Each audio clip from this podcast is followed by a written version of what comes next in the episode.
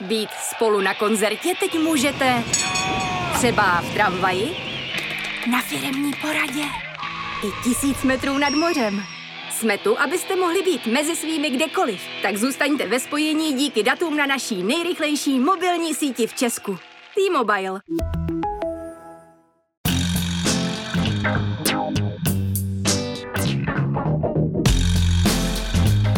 Je pátek 18. února a právě jste si zapnuli stopáž. Podcast z pravodejského serveru Seznam zprávy. Mé jméno je Jan Kordovský a tenhle týden jsem se s odporem začal těšit na novou sérii Drive to Survive. Pojďme si to trauma z finále minulé sezóny 11. března prožít ještě jednou.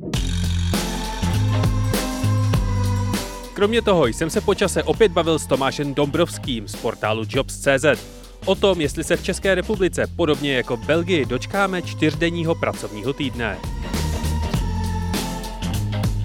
Ale ještě předtím jsem pro vás jako každý týden vybral přehled těch, alespoň podle mě, nejzajímavějších zpráv z uplynulého týdne. Senátem odmítnutý pandemický zákon se tento týden opět projednával ve sněmovně. Toho se znovu chytil Tomio Okamura. Svým řečněním a protahováním sněmovnu vyřadil z provozu na 37 hodin. Tahle exibice SPD podle Blesku stojí daňové poplatníky 150 tisíc korun na hodinu. A nebo taky zrušené setkání premiéra Fialy s prezidentem Macronem, což je pět měsíců před začátkem nového předsednictví Evropské unie, hezká předzvěst. Hnutí Chcípl pes už před sněmovnu nenosí šibenice, ale rovnou zveřejnilo adresy vládních poslanců. A pandemie už prý neexistuje do té míry, že od března končí preventivní PCR testy zdarma. Budeme na ně potřebovat předpis od lékaře nebo hygieny.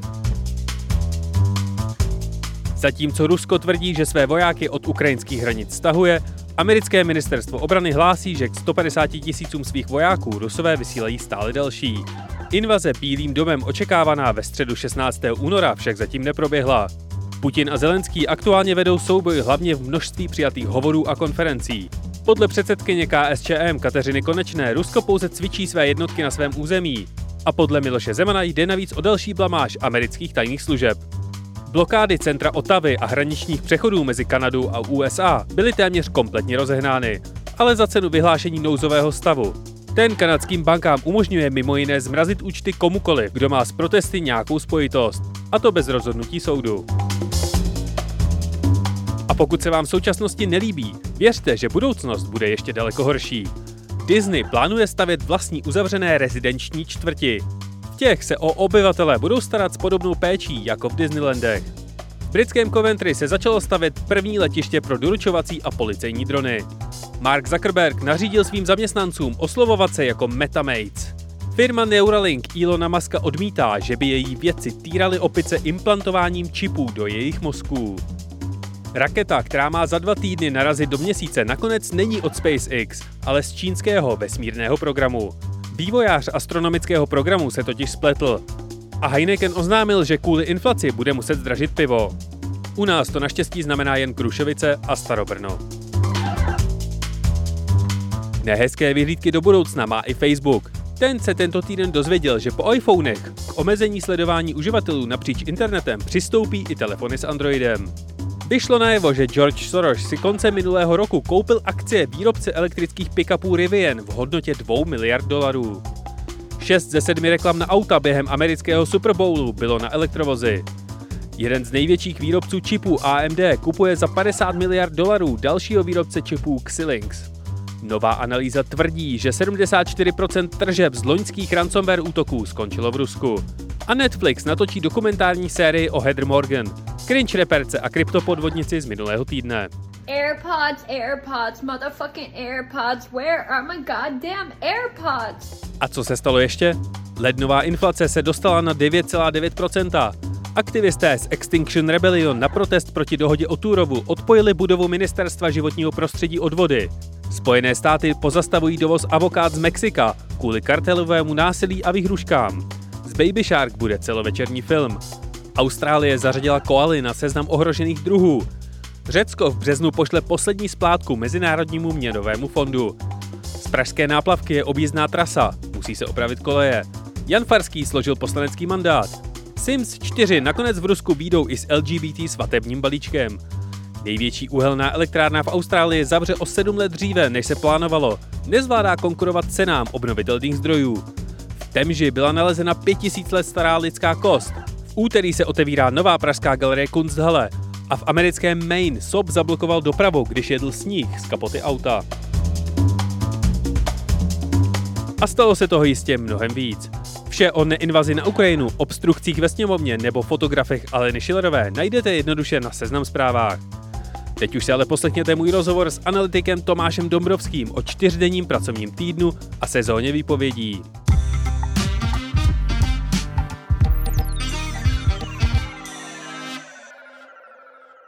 Ve studiu už po několikáté vítám Tomáše Ervína Dombrovského, analytika Jobs.cz. Tomáši, díky, že jste si na stopáž zase udělal takhle na rychlo čas. Dobré ráno. Belgická vláda tento týden oznámila, že umožní zaměstnancům po dobu půl roku pracovat pouze čtyři dny v týdnu. Pokud se jí to podaří prosadit, jaké to má výhody? Jde to samozřejmě tou hodně diskutovanou cestou nějaké větší flexibility, ale je otázka, jestli zrovna tenhle nástroj, plný režim uh, odpracované doby, to znamená 40 hodin týdně ve stlačené době, je mhm. vlastně tím úplně ideálním z pohledu zaměstnanců. Takže to není, že uh, Belgičani budou moct chodit do práce pouze 4 dny v týdnu a mít za to stejné peníze. No, je to tak, že vlastně odpracují stejnou dobu, ale můžou si ji stlačit mm-hmm. do čtyř dnů. Jasně. A dá se říci, že vlastně podobný nástroj funguje i v České republice, je uzákoněný, dokonce na něho mají právní nárok rodiče malých dětí do 15 mm-hmm. let, respektive dětí do 15 let, kteří o ně pečují, můžou si o něho říct. V českém pojetí teda je tam takový ten příporotek, pokud tomu nebrání vážné provozní důvody na straně zaměstnavatele, tak je zaměstnavatel vlastně povinen dát tuhle možnost člověku, který takhle pečuje. Druhá věc je, že tady o tuhle formu si málo kdo říká, jo, mm. že opravdu flexibilita má strašně moc různých podob a tohle není ta úplně ideální z pohledu lidí, kteří potřebují skloubit práci a třeba mm. péči o malé děti nebo studium nebo cokoliv dalšího v životě, co je pro ně podstatné. Tam jde opravdu o to, že drtivá většina lidí, která má potřebu větší flexibility, tak spíše potřebuje třeba během těch dní odpracovat méně hodin, mít možnost si to napracovat v jiné dny, roztáhnout si to více v tom čase, nebo třeba nárazově, jo, mít některý den jako uh, hektičtější, jiný den prázdnější, mm-hmm. třeba podle toho, co se zrovna děje jinde, jo? třeba když potřebují s dětmi k lékaři a podobně, tak jako ad hoc, aby si vlastně mohli vybrat uh, čas pro sebe. A vyčtete z vašich dat, uh, kolik zaměstnavatelů má takhle striktní režimy a ve, u kterých zaměstnavatelů je to vlastně na nějaké osobní dohodě a důvěře toho zaměstnance a zaměstnavatele vůči sobě? Pořád platí, že když se díváme na tu právní, na, tu, na, to, na to, jak je to vlastně právně ukotveno, to znamená pracovní smlouvy, hmm. tak 94% zaměstnanců má klasickou práci na plný úvazek s rovnoměrným rozložením pracovní doby, to znamená, hmm. že mají prostě klasický pětidenní pracovní týden a ve smlouvě mají těch 40 hodin plus minus, dneska je to myslím 38,5, jsou tam nějaké uh, omezení, že jo. Hmm. Uh, takže drtivá většina to má formálně nastaveno takto, ale z průzkumu právě vidíme, že už skoro třetina zaměstnanců má možnost uh, pružnějšího rozvržení práce v čase. Jo? Hmm. Přizpůsobitelný začátek, konec uh, pracovní doby, minimálně, to má ta třetina lidí. Skoro čtvrtina lidí už má možnost si rozvrhnout práci úplně po svém, uh, typicky po dohodě v týmu nebo po nějaký konzultaci se šéfem, tak aby to vlastně neomezovalo ty ostatní, se kterými jako spolupracují. To je vlastně velká míra flexibility v čase, v čase práce a do toho samozřejmě vstupují ty úplně nové věci, které se týkají výrazně častější práce na dálku, to je další vlastně mhm. forma flexibility, která s tím jde vlastně v ruku v ruce. A to se dneska týká taky minimálně třetin lidí, která má možnost pracovat i z domova poměrně často v nějakém intenzivnějším režimu. A už to není jenom záležitost lockdownu nebo nějakého vynuceného režimu daného okolnosti. Mm. A experimentují v České republice nějaké firmy s opravdovým čtyřdenním pracovním týdnem, že má člověk potom tři dny volno? Samozřejmě ty firmy tady jsou, přibývá jich, ale je to o něčem jiném. Není to tak, že by tady byla jako nějaká obrovská skupina firm, které by říkali, chceme třídenní víkend a čtyřdenní pracovní týden, ale s tím, že nám ti lidé odpracují těch 40 hodin plus minus týdně. Hmm. Jo, jakože ten plný objem práce během čtyř dnů, že se ten týden prostě stlačí, což je ten institut, který tady vlastně uzákoněný máme hmm. a který jako se využívat vlastně dá i u nás. Jo. Není to ta preferovaná, preferovaná varianta ani na jedné straně.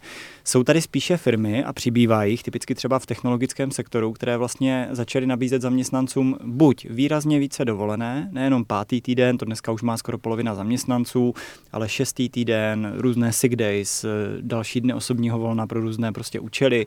No a pak začínají přibývat firmy a už to dneska nejsou jednotky, ale spíše desítky firm, které vlastně jdou tím příkladem, které vlastně dávají prakticky neomezenou dovolenou. Jo? Z možností čerpání podle potřeb. Není to tak, že by to jako nahrazovalo zákonnou dovolenou, respektive člověk mohl odjet na půl roku, aniž někomu něco řekne. Vždycky je to o té dohodě, mm-hmm. aby vlastně byl odvedený výsledek, aby ta práce fungovala, aby ta firma jako taková vlastně z toho těžila, že ten člověk fakt dává nějakou hodnotu. Ale ty firmy říkají, věříme vám natolik, jste tak dobří v té své práci, hmm. odvádíte toho tolik pro nás, že si to můžete opravdu rozvrhnout výrazně více po svým a to, jestli si vezmete ve středu, v pátek nebo v pondělí volno, kdykoliv potřebujete navíc, kvůli dětem, kvůli škole, kvůli čemukoliv, co vás vlastně zajímá, je fakt na vás, když to funguje v týmu a když máme výsledky. Hmm. Jo? A tohle je mnohem častější a Sice se to některé firmy hodně snaží třeba nějak jako ukotvit v různých dohodách, v různých dodacích ke smlouvám a tak dál, ale výrazně častěji fakt až pro tu třeba dejme tomu čtvrtinu zaměstnanců, která v té flexibilitě k tomu vlastně pomaličku směřuje, tak to je daný, je to jako v té neformální podobě. Je to fakt na tom, na té dobré domluvě v rámci týmu se šéfem a tak dál.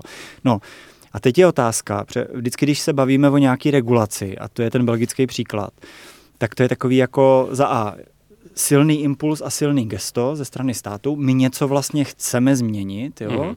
A druhá věc, je to vlastně nároková věc. Takový to, aby i ti v profesích nebo oborech, kde to typicky není tak běžný, protože ty firmy to ještě tolik neumějí, tak aby na to došáhli, aby vlastně nebyli vůči tomu zbytku třeba těch pokročilejších firm jako ve velké nevýhodě. Jo. Mm-hmm v českém prostředí, vzhledem k tomu extrémnímu hladu po lidech a tomu, že fakt se jako nedostávají kvalifikovaní kandidáti na ty pozice, lidi si můžou hodně vybírat, přestože teď tu práci tolik mě nechtějí, tak eh, nejvíce funguje tržní tlak. Jo. Prostě když někdo pracuje v profesi, kde by možná flexibilita byla úplně v pohodě, protože jiné firmy to umějí, jeho firma třeba je nedůvěřivá, což je velmi běžný, že třeba nevěří tolik svým lidem, Eh, neumožňuje mu to, je pod kontrolou, tak má fakt možnost ten člověk se zvednout a jít do těch firm, který to prostě umějí. A to se děje. A tímhle mm. vlastně lidi na ty firmy extrémně tlačí, aby tyhle ty podmínky nabízely. No a co potom třeba lidé, kteří pracují na směný provoz? Těm je nějaký hluknutý týden, vlastně asi trochu k ničemu, ne? No, eh, ale viděli jsme krásně za poslední dva roky, mm. zase to bylo hodně daný okolnostma, ale viděli jsme to v posledních dvou letech docela intenzivně, že i v těch typech profesí, které jsou výrazně často na směnný provoz, je to hodně o nějakým jako striktním provozním prostředí a tak dál, tak se jako prosadila nějaká forma flexibility a i většího vtažení lidí do spolurozhodování o tom, jak se vlastně ta práce dělá. Jo? A bylo to zase, byla to taková jako znouzecnost, což já vždycky říkám, že je úplně nejsilnější motivace, hlavně teda pro zaměstnavatele něco jako měnit e, pro lidi k lepšímu. Jo? Když není zbytí, tak se přizpůsobíme, protože hold okolnosti, anebo protože nemáme lidi.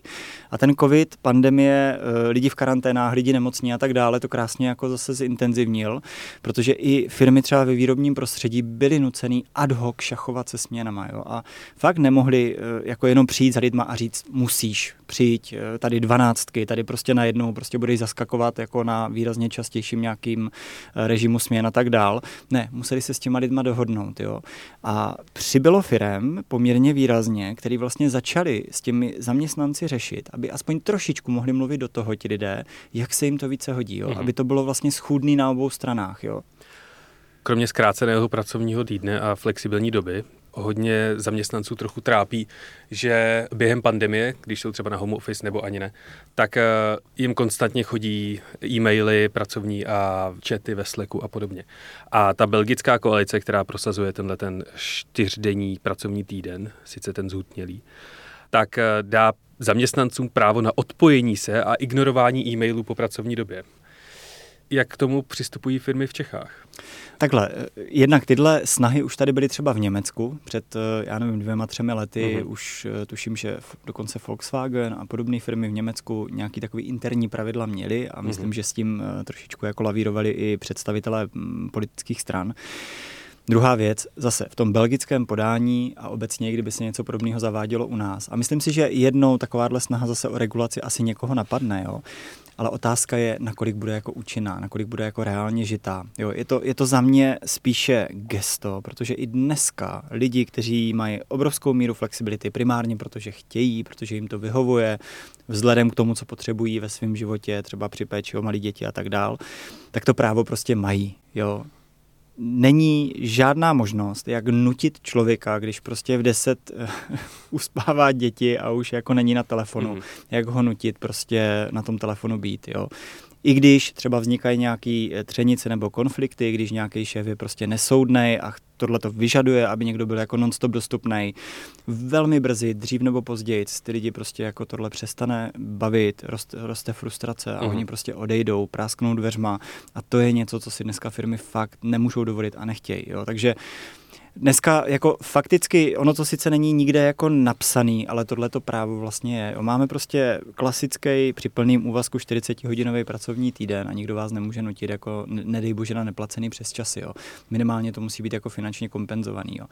A tady je to spíš o tom, že v té době, kdy se hodně prosadila výrazně intenzivnější práce na dálku. Jo, v době lockdownu to bylo až 45% lidí, e, mezi lockdowny nějakých 30-33% lidí, kteří pracují běžně z domova. Běžně znamená ne jeden, dva dny v měsíci, ale dva, tři dny v týdnu, někdy i celý pracovní týden, podle toho, jaký jsou zrovna okolnosti pandemický, mm. že jo? jo. A tady prostě se ta zodpovědnost za to, jak si řídím ten svůj čas a nakolik vlastně se nechám tou prací bombardovat, respektive reaguju na nějaký podněty kolegů i třeba mimo úplně běžný pracovní hodiny, to znamená po nocích a tak dál, tak nakolik si to vlastně nechám předůst přes hlavu. Jo? A je to, to není vlastně velmi často ani daný jako tím, že by management tlačil, buďte jako ještě výkonnější, ještě, ještě prostě dostupnější, ještě prostě dělejte na tom jako po nocích uh-huh. a tak dál. Nedej bože, nebo třeba, nevím, mějte pohotovosti o víkendech, protože řešíme něco naléhavého. Jo. Vždycky je to spíš na té dobré domluvě. A tady v tom belgickém případě opravdu jde jako o to gesto. My chceme, aby si lidi uvědomili, že nemusí být pořád dostupní. Uh-huh. Jo, je to takový jako symbol. Vy z toho všeho, co říkáte, tak uh, já tomu rozumím tak, že zaměstnanci jsou aktuálně v naprosto úžasné pozici, kdy můžou práskat dveřma a měnit zaměstnání podle libosti. Ve Spojených státech v souvislosti s trhem práce tak se hodně mluví o něčem, čemu se říká Great Resignation, tedy období velkých výpovědí. Co to vlastně je a vidíme to i v České republice? Uh, Great Resignation, on vlastně už popisovaný, to začalo být v loni na podzim. Uh-huh. Jsou takový ta, ta poměrně velká vlna výpovědí, které přicházejí jakože bezdůvodně, není tam úplně jasný ten motiv, jako že by ti lidi rovnou šli za lepším, že by měli ty nabídky, kam jako se hned uchýlej. Uh, spíš napředají tu výpověď a pak si rozmýšlej, co dál. Mm-hmm. Jo. Jednak se to spojuje v tom americkém podání i s tou uh, finanční pomocí, která vlastně ty helikopter money, jo, kdy vlastně byly domácnostem lidem dávány peníze napřímo ze státního rozpočtu což vlastně části lidem vytrhlo finanční trn z paty. To je jeden vlastně impuls. Takže dostali tu možnost, uh, nějaký prostor, jo, nějaký prostě finanční zázemí, aby do tohohle kroku mohli jít. Ale samozřejmě to má i nějaký hlubší kořeny. Jo. A když se na to podívám v českém kontextu, uh-huh. tak u nás eh, vlastně zatím se to neděje. Opravdu zatím eh, je spíše utlumená fluktuace. Jo. Já jsem říkal, náborová potřeba firm je extrémně vysoká. My opravdu už od loňského května máme vyšší počty obsazovaných pozic než před pandemí, než v roce 2019. Mm. Teď za listopad, prosinec, leden jsou ty nárůsty oproti roku 2019 jako asi o čtvrtinu, takže prostě o čtvrtinu více obsazovaných míst. A na druhé straně vlastně máme velmi nízkou nezaměstnanost, už klesající, teď přes zimu malinko vystoupala, ale zase klesá. A kolik je aktuálně? 3,5% a teď do jara do léta bude mm. zase jako klesat někde ke 3%. To je pořád takže se vracíme, číslo. Přesně, e- extrémně nízký číslo a vlastně ani na vrcholu e, té pandemické e, nezaměstnanosti my jsme byli 4,3%, takže ve světovém srovnání jsme byli opravdu unikát s tou extrémně nízkou nezaměstnaností. No a to, co ty firmy opravdu extrémně tlačí, je, že dneska je výrazně snížená ochota lidí tu práci dobrovolně měnit. Jo. A to bylo opravdu daný zejména tou nejistotou a tím, že pořád přicházely další a další pandemické vlny. Jo. My jsme viděli už v loni na podzim, A to je to, jak říkám, ty hlubší kořeny té velké rezignace. Jo. Eh, v loni na jaře se lidi k té práci hodně přimkli, když byly extrémně špatné vnější okolnosti, tak vlastně vzrostla na rekordní hodnoty spokojenost lidí v práci. Ty firmy se i více snažily. Jo. Tam krásně na jaře bylo vidět v loni, že ti lidi se k té práci hodně přimkli. Pak přes léto, jak došlo k rozvolnění, některé mhm. firmy se třeba snažili lidi dostat zpátky do kanceláří, některý bohužel začali regulovat třeba možnost práce na dálku, začali ty lidi zase chtít mít více pod kontrolou, tak se vynořili jednak nějaký nový bolesti, ale taky se vrátila spousta staronových bolestí. Jo. My tady máme třeba třetinu lidí, kteří zažívají běžně ponižující jednání ve firmách, jo? jako že s nima někdo jedná jako s méně ceným, nebo mají na všechno zákazy, příkazy. Jo? Třetina lidí má právě to hodně striktně regulovaný prostředí, ve kterém na všechno je proces, všechno musí být pod kontrolou, máte ty píchačky a teď vlastně nemůžete jako z toho vybočit. Jo? No a podstatný je, že tyhle ty staronové bolesti plus některý nový, tak vedly opravdu k výraznému nárůstu nespokojenosti už v loni, někdy do toho podzimu a zvedala se ochota lidí tu práci začít měnit a do toho přišla další vlna pandemie. Jo. Mm. Takže ta nejistota vnější, karantény, zavřené školy a tak dál. A ti lidi se zase jako stáhli zpátky. Jo. A teď já říkám, že vlastně ten trh vypadá, na jedné straně se chce hrozně nabírat, na druhé straně jakože nejsou lidi, do toho tady pořád máme velkou skupinu, zhruba půl milionu lidí vytlačených z toho pracovního trhu, kteří nepotřebují eh, stlačený pracovní týden, kteří potřebují typicky spíš částečné úvazky nebo potřebují fakt výrazně větší flexibilitu, aby se do té práce zpátky dostali. Potřebují rekvalifikace, potřebují zvyšování dovedností a tak dál. Potřebují prostě dostat šanci začít zase něco dělat. Půl milion lidí, kteří dneska nepracují přesto, že by mohli. A teď ty zaměstnanci, kteří jsou ve firmách a práci dneska tolik měnit nechtějí, přestože by mohli, protože poptávka je obrovská, tak to vlastně funguje jako v takovém tlakáči, jo? v takovém prostě papiňáku, hmm. který prostě na tom vohni, teď se to jako nahřívá, že jo? začíná se to presovat. A ono dřív nebo později ty vnější podmínky a okolnosti se zlepšejí a těm lidem e, jako nechci říct jako rupnou nervy, že by práskli dveřma. Ne, ono jim dojde, že můžou, jo? že opravdu je dobrá doba. Firmy chtějí nabírat, jinde jsou lepší podmínky. Tady třeba najednou ta firma zase chce víc regulovat, chce víc mít ty věci pod kontrolou. Chce zase najedna ten starý manažerský model, který já říkám dohlížet a trestat. Jo? Takový to prostě, co bylo před covidem, co bylo ve 20. století. Je tohleto, je tohleto dědictví uh, minulého režimu nebo je na západě někde tenhle ten problém taky? Já si myslím, že ten problém, takový ten věčný balans mezi tím uh, řídit firmu, mít věci pod kontrolou versus uh, autonomie, samořízení, nějaká zodpovědnost ze zdola, jo, větší flexibilita, autonomie v práci, to se řeší úplně všude. Jo. To mhm. je teď prostě jako bytostně přítomný na všech trzích, akorát některé země jsou vyspělejší a mají vlastně vyzrálejší vztah mezi lidmi a organizacemi. Jo. Ti lidi vlastně v rámci organizací si uvědomují tu svoji roli více a jsou schopní si více říkat, jak ty věci chtějí a taky třeba mají výrazně lepší zázemí finanční. Jo, u nás pořád platí, že nějakých 45-40% lidí pracuje prakticky od výplaty k výplatě. A to nedává moc velkou možnost jako jít do toho podobně jako v té Americe, prostě napřed dát výpověď a pak půl roku mm-hmm. rozmýšlet, co budu dále dělat, jo? nebo nedej bože třeba eh, investovat do vlastního biznisu, nebo, nebo půl roku se jenom vzdělávat a pak si teprve hledat práci. A není jo? tohle skvělý argument pro nějakou formu nepodmíněného příjmu? Je, jako do té diskuze to rozhodně je dobrý vstup, ale samozřejmě to má jako i nějaký další prostě konotace. Jo? A teď si vemte, a zase se vrátím k té Belgii, kterou jsme začínali. Jo? Oni vlastně říkali, že jedním z důvodů, proč do toho jdou, je mimo jiné snaha o to dosáhnout 80% míry zaměstnanosti, já nevím, do 2025 nebo 2030, něco takového. 80% míra zaměstnanosti. My máme 74%, Belgie má teď 71% míru zaměstnanosti. Jo.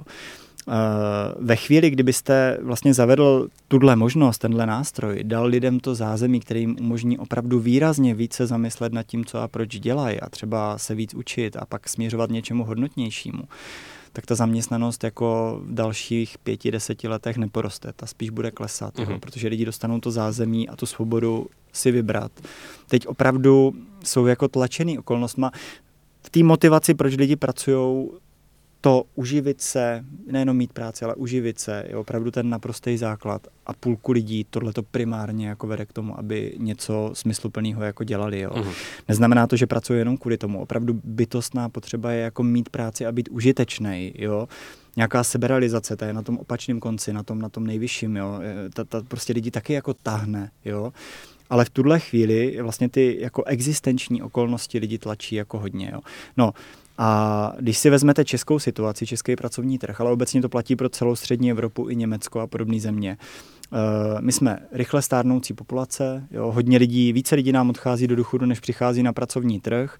Do deseti let budeme mít ubytek dalších 400 tisíc lidí v ekonomicky aktivním věku, jo, takže nám tady prostě ten rybník dostupných lidí vysychá a do toho uh, máme problémy typicky třeba na straně zaměstnanosti žen. Jo. Tam prostě ta flexibilita pro ně je dostupná, typicky třeba částečný úvazky jsou tak nedostupný, že nám prostě obrovská skupina lidí je z toho trhu vytlačovaná, jak jsem říkal, až půl milionu lidí, kteří tady prostě nepracují, přestože by chtěli za nějakých podmínek a my máme se zaměstnaností obrovský problém. Do toho je tady extrémní poptávka po lidech, ten hlad bude vždycky, protože česká práce se opravdu extrémně vyplácí. Je to otázka samozřejmě odměňování, mest, toho, kolik lidí za tu práci dostávají. Pořád platí, že Češi v České republice je největší nepoměr mezi hodnotou práce na hlavu a mzdovými náklady na hlavu. Mm-hmm. Máme nejvyšší vlastně nejvyšší marže v celé Evropě, nej, největší odliv eh, zisku do zahraničí.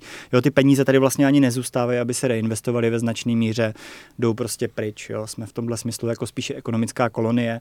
No a při těchto, v tomhle mixu okolností ta poptávka tady je a bude extrémně vysoká, a lidí se z pohledu firem nedostává. Minimálně se nedostává těch dobře připravených pro tu práci tady a teď. Mm-hmm. Za těch podmínek, které dneska firmy umějí a nabízejí. No a jsou nějaké profese, které by se naopak svého místa měly držet zuby nechty? ta pandemie tím jako hodně zatřásla. Jo. Hmm. Jsou segmenty, které prostě slábly. Samozřejmě ubytování, pohostinství je velmi nejistý, tam se ti lidi a vlastně ani tolik jako vracet nechtějí. Byl tam velký ubytek lidí. Eh, málo se ví, že třeba během pandemie ubylo i lidí v administrativních profesích, jo, protože ten support v rámci toho běžného každodenního fungování v rámci kanceláří a provozů prostě byl zapotřebí menší, když lidi pracovali výrazně častěji na dálku. Jo. Hodně je to vlastně tlačený digitalizací, tažený digitalizací, tou potřebu dělat ty věci online. Eh, a nejde jenom eh, o to fungování firm jako takový, ale obecně jako prodej, veškerý produkty, které jdou dělat na dálku, tak se prostě digitalizují. Ten tlak je prostě obrovský.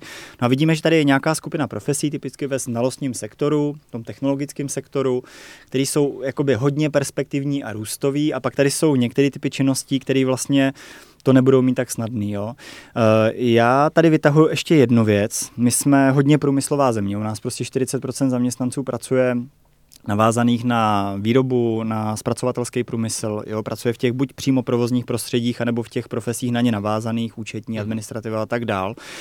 A je to vlastně jedna z nejvyšších měr zaměstnanosti v průmyslu v celé Evropě. Jo. A tady samozřejmě je obrovský tlak na automatizaci i kvůli nedostatku lidí, ale nejenom proto, hlavně kvůli produktivitě, kvůli tomu, že ve zbytku světa, v Číně a tak dále se to děje. Mm-hmm. Ten tlak konkurenční je obrovský.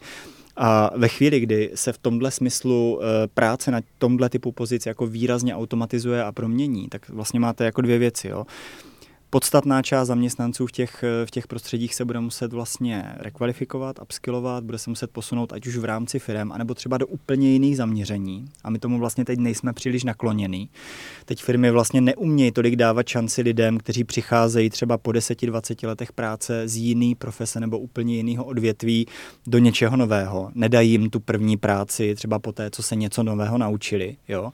A tohle se bude muset dít výrazně častěji tak to je prostě jedna cesta. No a druhá cesta, ta s tím samozřejmě se souvisí, je ta, že spousta těch lidí o tu práci jako na dobro přijde. Jo? A fakt budou muset se zastavit, uh, ideálně s podporou třeba veřejných institucí nebo neziskovek nebo i samotných firm uh, mít možnost uh, fakt jako by se rekvalifikovat, upskillovat, naučit se něco nového a začít dělat něco, co je zapotřebí. Jo velký téma do budoucna, typicky v českém kontextu zase při naší stárnoucí populaci bude téma nejenom zdravotní péče, ale obecně sociálních služeb. Jo. My je máme tak poddimenzovaný a bude tam zapotřebí takových posil a teď na to vlastně nejsme vůbec připravení. Pandemie to zase krásně ukázala.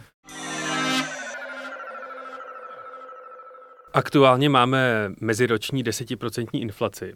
Říká si teď více lidí o větší plat?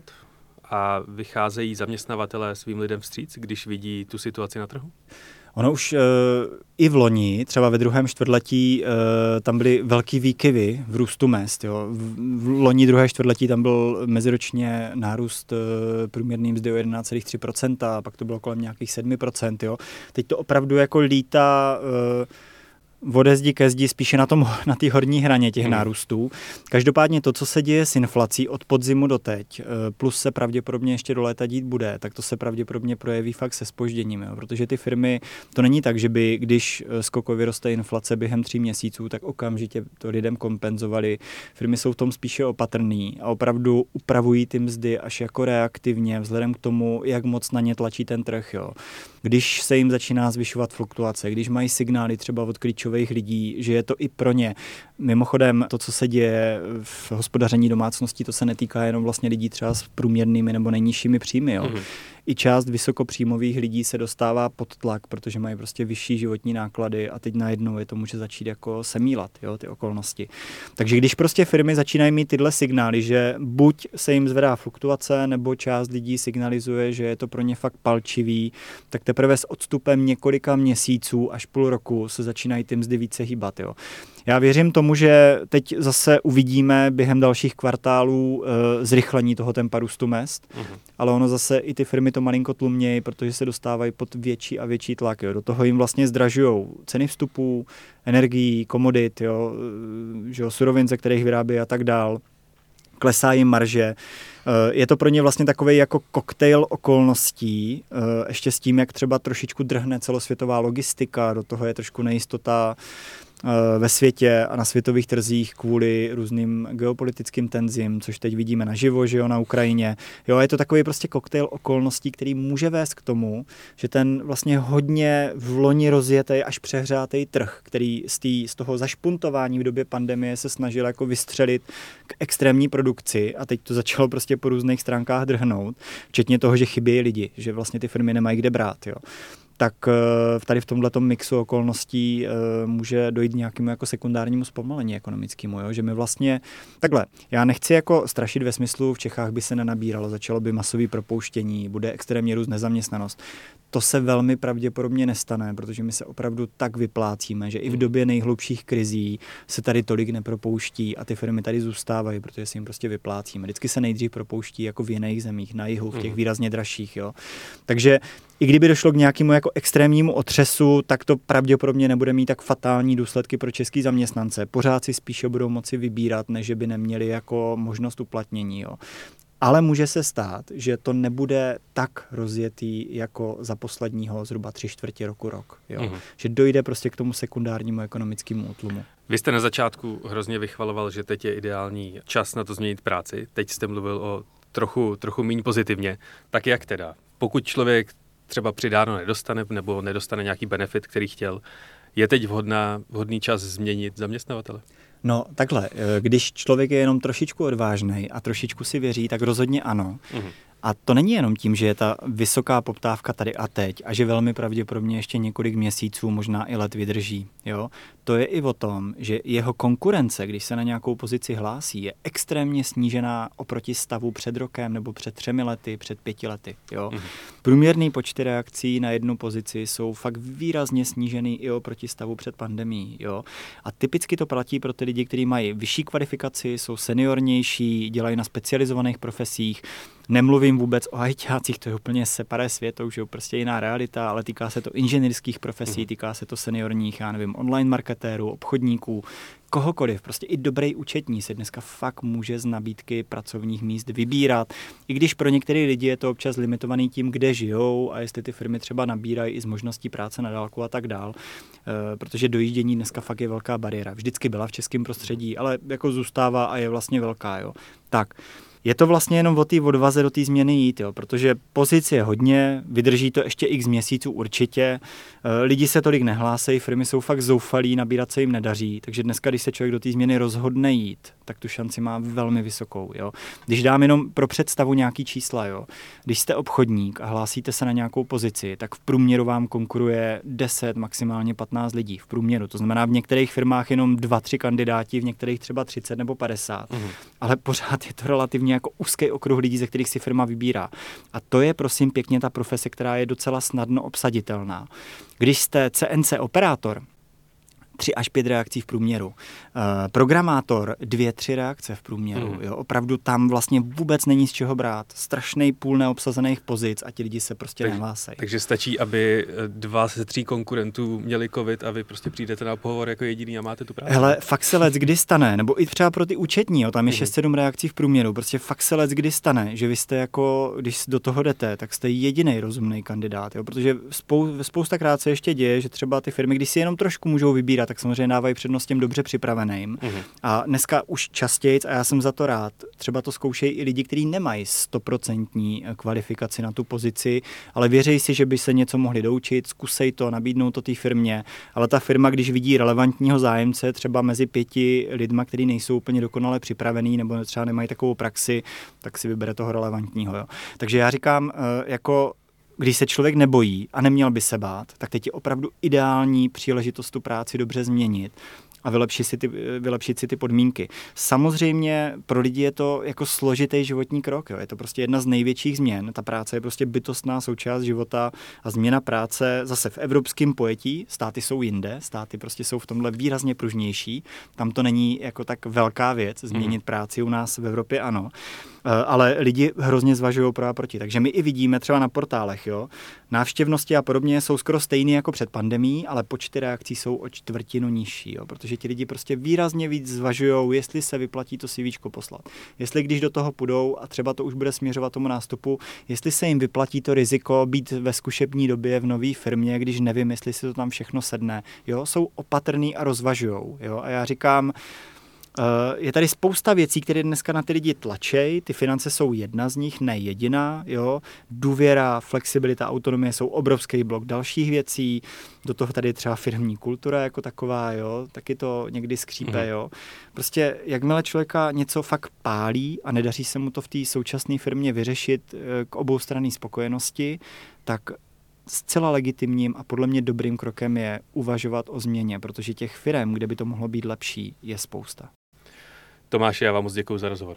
Díky. Tohle byl Tomáš Ervín Dombrovský, analytik Jobs.cz ze skupiny LMC.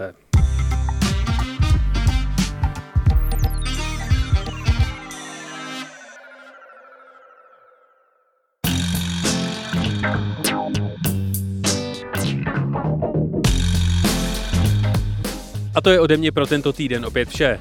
Díky za všechny vaše konstruktivní připomínky, zprávy a e-maily. Pokud nám chcete cokoliv sdělit, napište nám na adresu audio.cz. Loučí se s vámi Jan Kordovský, díky za poslech, užijte si zítřejší den luskounů a příští pátek opět na Seznam zprávách. A náhodný fakt nakonec. Když firma Boeing testuje šíření Wi-Fi signálu ve svých letadlech, používá místo lidí pytle brambor. Ty totiž na Wi-Fi reagují podobně jako lidská těla.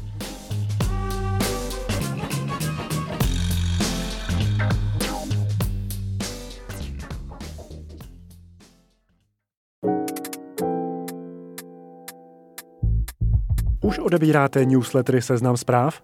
Kromě každodenní tečky za událostmi dne, biznisového cash only, fotbalových notiček a víkendového čtení pod čarou, pro vás máme další dvě novinky.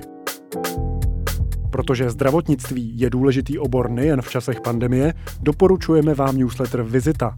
Komentátor Martin Čaban vám v něm pomůže zorientovat se v oblasti, kterou tečou stovky miliard.